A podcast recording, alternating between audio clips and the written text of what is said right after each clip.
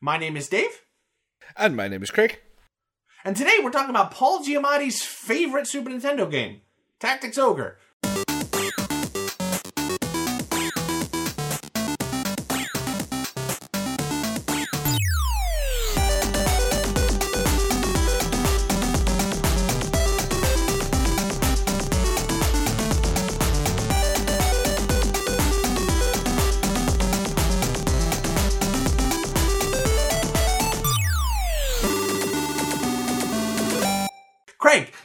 Them beautiful stats, and we can crack into this sucker.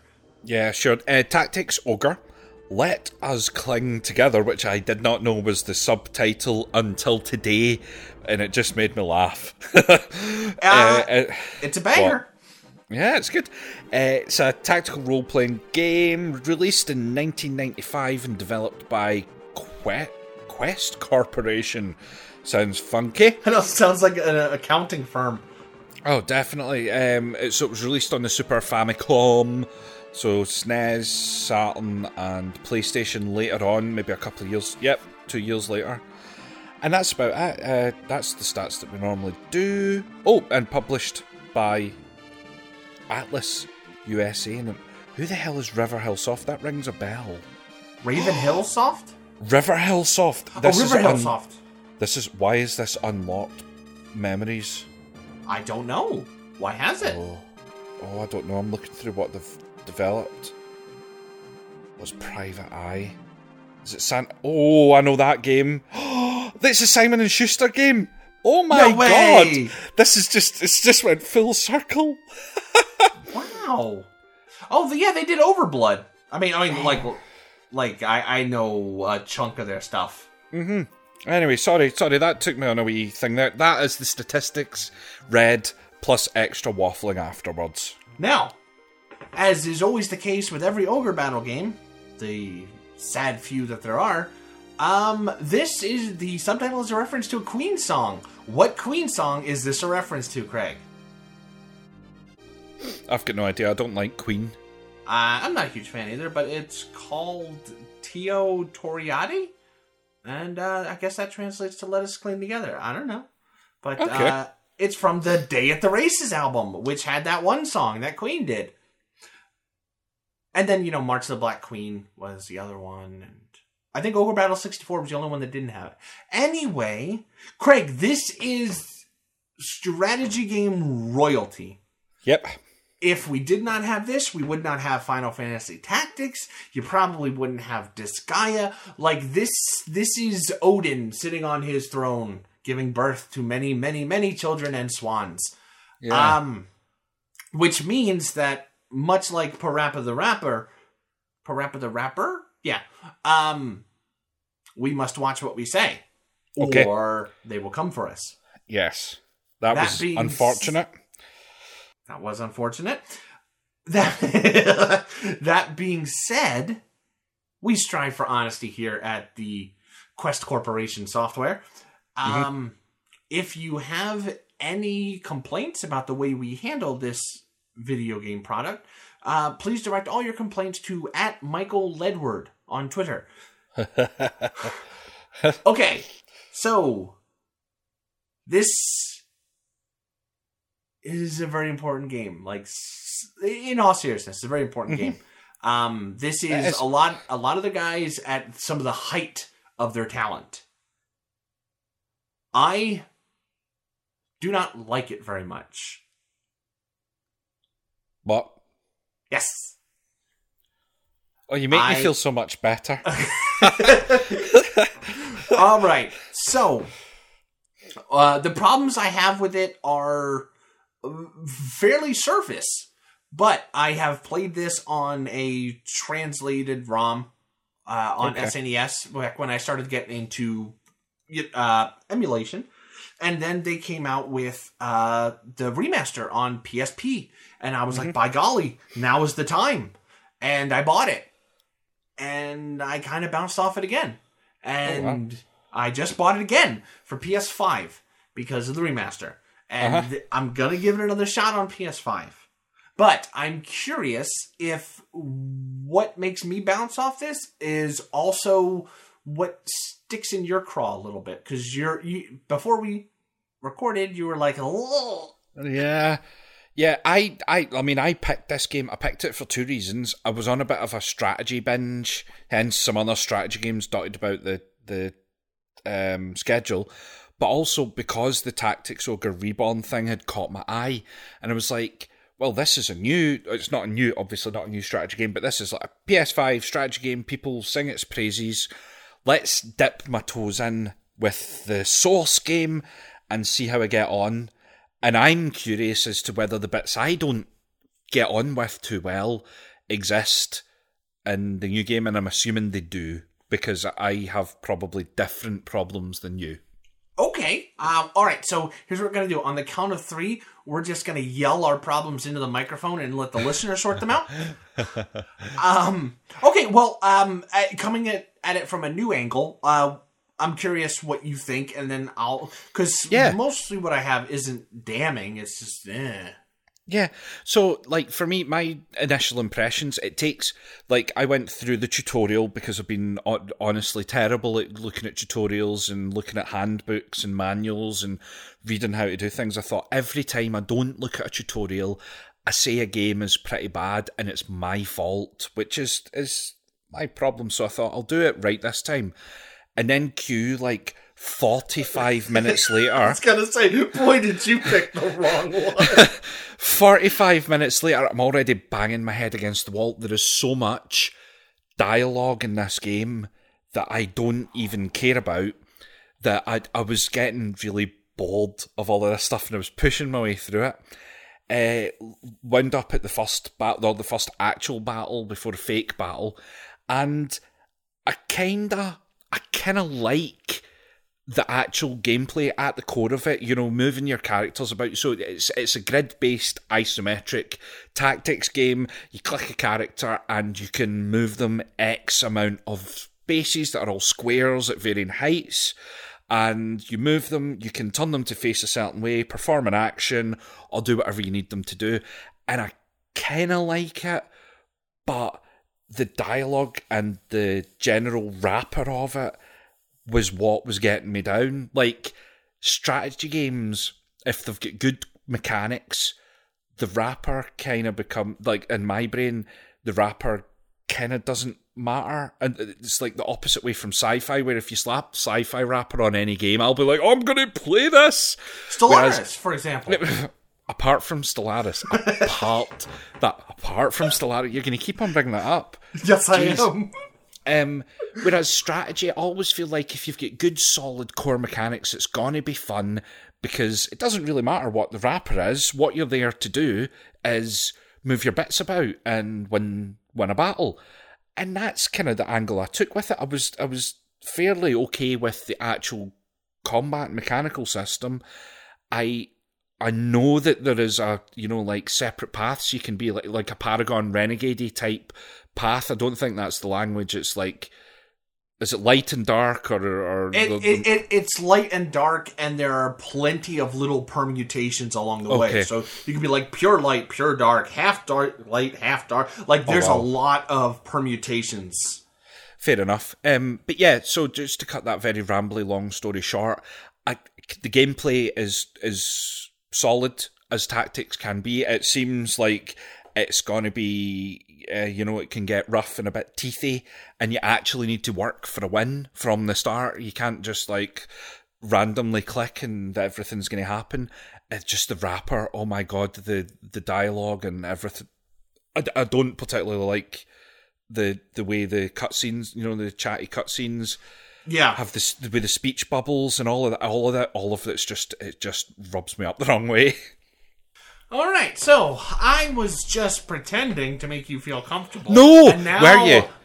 No. Oh fuck! If you had done that, I would have been, honestly, well played, Moriarty, and then thrown myself off the waterfall by myself. What waterfall, Craig? Any waterfall? No. There's one specific one, buddy.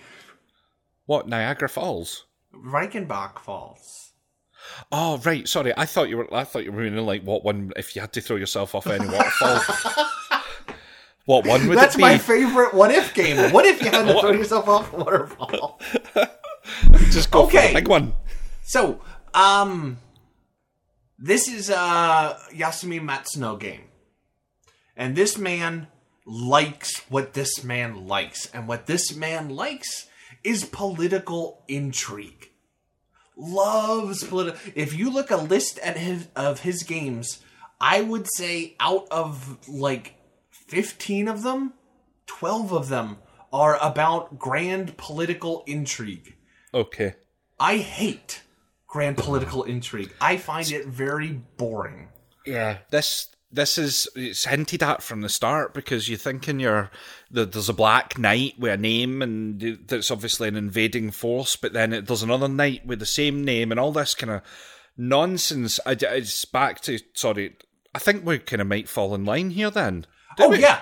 I think we very close in line. Mm-hmm.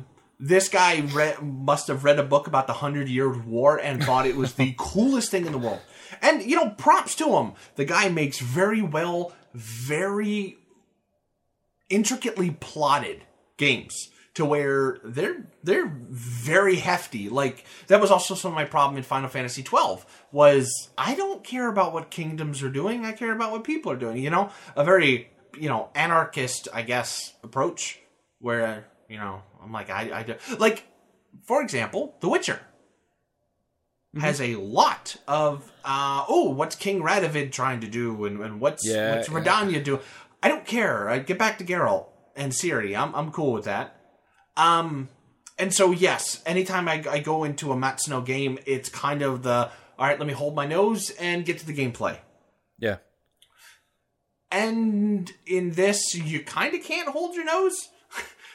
Like Craig said, it starts and it's 45 minutes of setup and starting intrigue and class warfare and, all of these deep things that Matsuno loves, but... you're kind of not getting to the game part of it. And yeah. I like a good tactics game. I love a good tactics game. And you kind of have two different approaches to it. You have the Disgaea approach, which is very silly and goofy and anime. And then you have these kind, which are meant to be taken seriously, and you are to have a notepad next to you so you know what Dysonarg is doing with the Grand Aurelian Church. It's that kind of thing. Yeah. On the gameplay front, this kind of being the progenitor of a lot of those games, it feels a little simple, but it is buoyed by a wonderful class system. Like Craig, there's no way in hell you managed to get to the meat of this game, because nobody's getting to the meat of this game without a good 2 hours into it, right? Yeah, but it's not... I tapped out after 2 battles because I thought, I've got what I need to from this session, and I know what I'm going to talk about, and I know how I feel. Other than class system, before you go on, sorry, I know I'm going sideways. But I made a note. It's other than I wrote, the music is really good. The only other note I wrote, because I wanted to keep it positive, not positive, but questiony. At the start of the game, you've got your characters, and it has to say, thy wish is, and you've got to pick from words, and it's like love, or revenge, or whatever.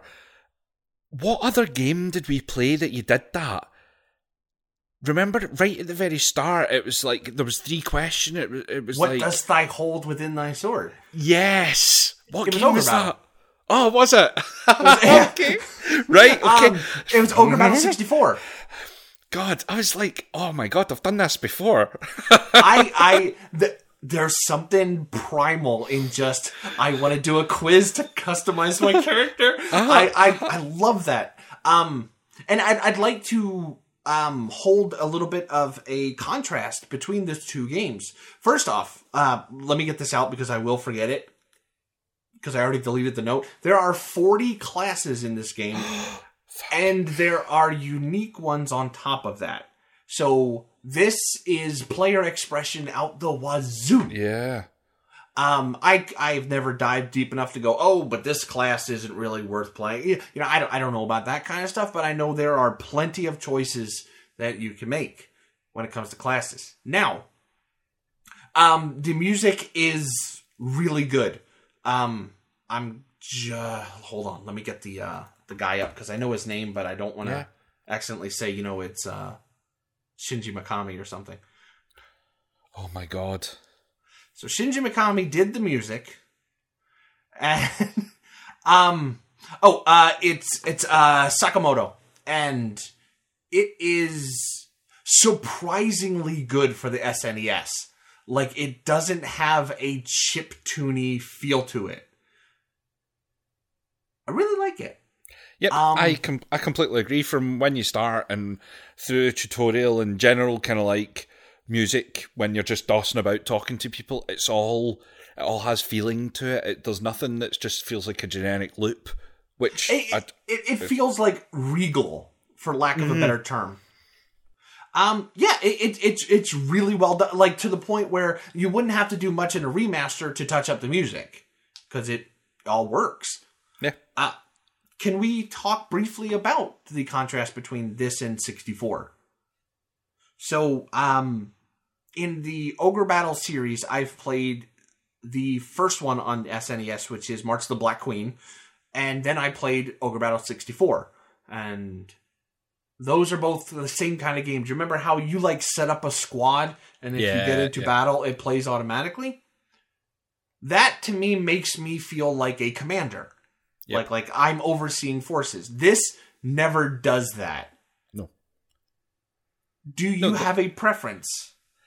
As much as I would... oh God, no, I don't have a particular preference. It depends on the game, but for tactics, like as in this nitty-gritty detailed, you've got your classes, I feel like a touch of micromanaging is pretty satisfying to set up a play. So you know, like one soldier's going to do X, another one's going to do Y, another one's going to do Z, and then your archer's going to go fadunk, and that person's dead. Or you know, I'm going to train this archer, but he's going to take a few levels in ninja to make sure he's, you know, got speed, you know, that kind of thing. Yes, you're right. Where I feel like that for this works, and it's a case of zooming. Like if you zoom out one level and you're looking at an entire region, then you're wanting an automatic battle system. You want to be moving groups of units and giving them a go balls to the wall and attack until everyone's dead either way type thing. That's your commander. This is more like a captain. I don't know. You know what I mean? Yeah. This is more like a battlefield commander as opposed to a general. Yeah. One thing I do want to bring up also in contrast is Fire Emblem. Now, a lot of people may think I have a hatchet and I'm constantly chasing Fire Emblem with it. And one day I'm going to bury it, but not today. I'm trying to think of the best way to put this. Okay, it's games like this that make me disappointed in Fire Emblem. Because my wife is a huge Fire Emblem person. She loves her Fire Emblem. As long as she's playing on casual, because by golly, please don't kill off her beautiful anime man. Which is fine. But she asked, you know, well, what are you playing? You know, it looks like Fire Emblem. And I was like, yeah, it gets kind of meaty. And, you know, we talked about it for a bit. And she's like, is there interpersonal story stuff like in Fire Emblem? And I'm like, no, not really. And then she, of course, was, yeah, well, screw that. Here's my question. As I've been showing you more of the strategy world, and you've been showing me more of the adventure game world, kicking and screaming. Uh-huh. Do you think I'm a little too harsh on Fire Emblem? Or, like how do you feel about Fire Emblem now that you've played deeper games? Fire Emblem is a much easier experience. Even, like, what happens on casual when someone dies? Do they just come back after a couple They're out for the battle. Oh, right, okay. And then the next battle, they're there. Okay. Oh, that's not too bad. Fire Emblem overall is much easier, simpler, and it feels like the more I've played other strategy games, I still really like the Fire Emblem games. Okay, so I guess my other question would be, let's say you just got done a rousing session of XCOM, and you're all sweaty, and and there's tear streaks down your face because your commander died or whatever. If you then go to play Fire Emblem, does that not feel like, oh, I'm playing... Like the difference between going from a 10,000 piece puzzle to a 10 piece puzzle. Yeah. Yeah, it does feel like that, but it's a bit like watching a thriller film and you're like, oh God, do I want to watch another thriller film back to back? Or do I want a break and I'm going to watch a comedy?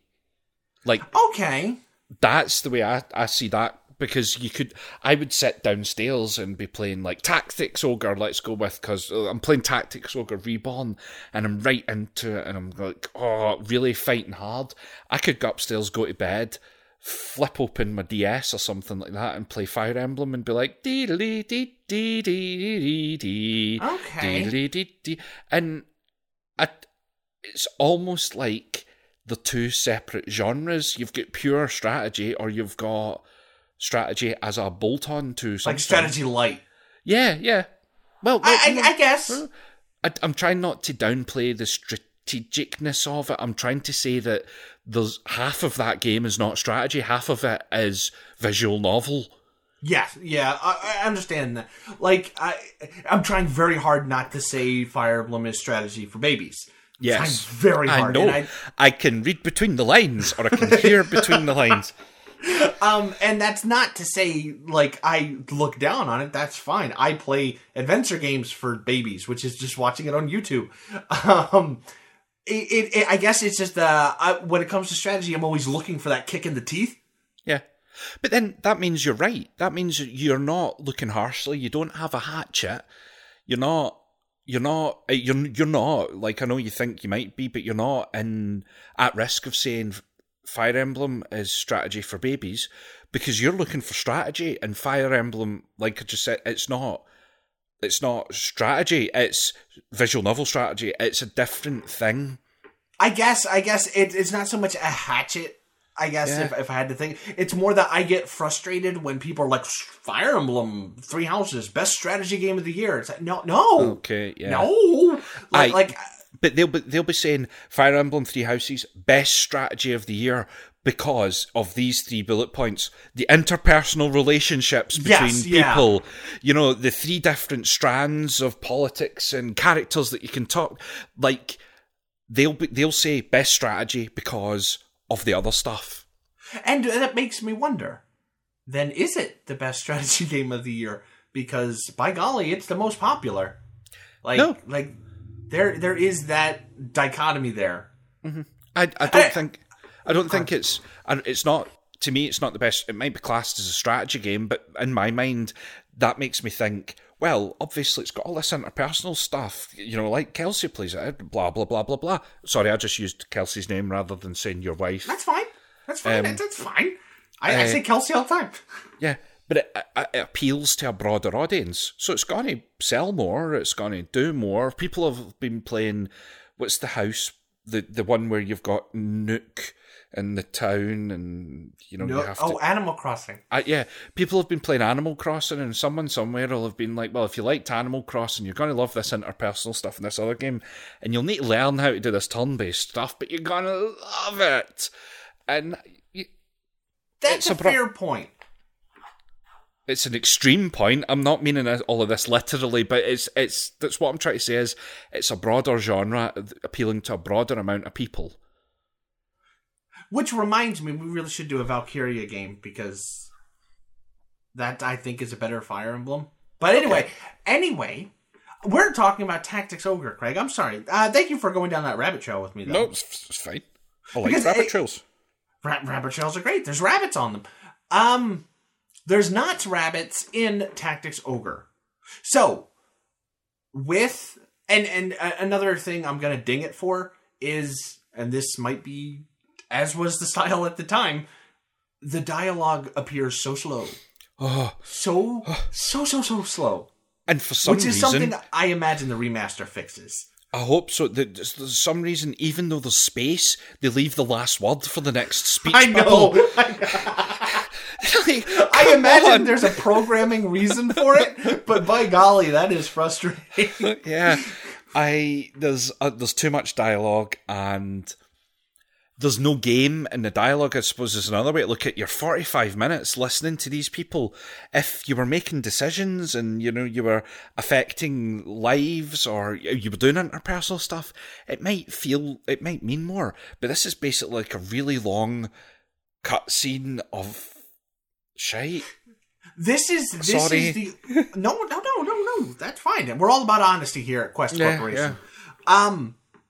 This is one of the few times I get why some people don't like JRPGs.